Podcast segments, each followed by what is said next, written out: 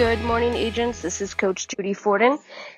Today I wanted to do a wellness check with you. I want to see how well you're doing with some of the things that we talk about quite a bit. Um, I've talked about it.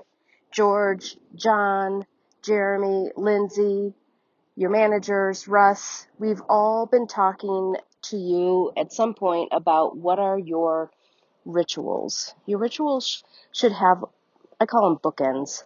So you do the same thing every evening, same thing every morning so that you've bookended your day. So what I suggest to my coaching clients is that you have a, a ritual that every Sunday you look at your schedule for the whole week. So you kind of know what's coming up, what's on the books. Then each evening you recheck for the next day. How have things moved around? What needs to be added, subtracted, moved? So that way, when something unexpected happened in our, happens in our business, which we all know happens a lot, um, you have a better way to navigate your your schedule, making sure that you're staying more committed to more of the things that you have on the schedule. So I really want you to do a recheck on this. You might be one of those people that has a ritual and you keep it. Fantastic. Keep going. Is there anything you should be adding or subtracting?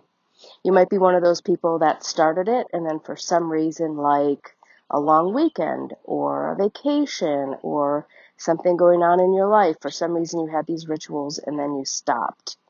Put those rituals back in place because they really do make a difference.